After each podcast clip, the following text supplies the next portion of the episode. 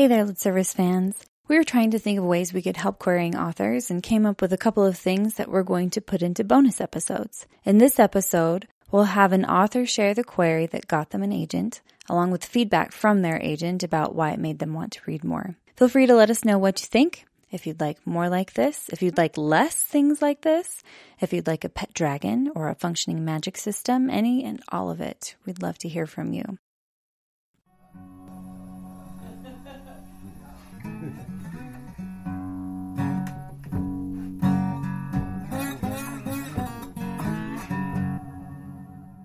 This query is from Nicki Pau Preto, who wrote Crown of Feathers, and the feedback's from her agent, Penny Moore.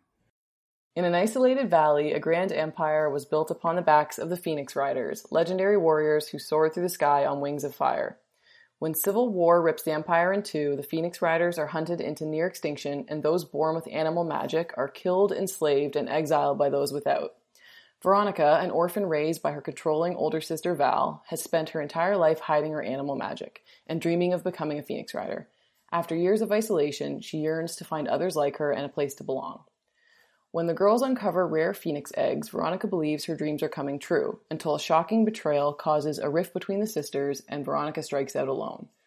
Rumor has it the Phoenix Riders are regrouping in secret, and although Veronica finds their hidden lair, limited resources mean they don't allow girls to join. Rather than let them turn her away, Veronica disguises herself as a boy. Over time, she earns the respect of these new riders, particularly fierce, fiercely honest and honorable Tristan, who has family issues that mirror her own. As Veronica pieces together her new life, Val turns up, threatening to reveal her secret and rip it all apart.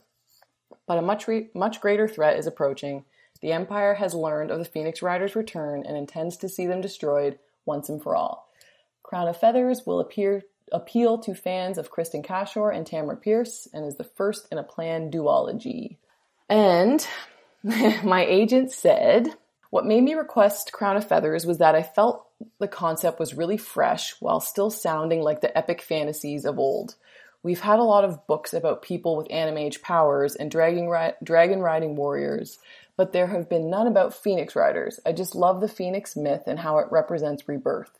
Additionally, the moment I read Nicki's writing sample, I was hooked by how lyrical and gorgeous the prose was and had to read more.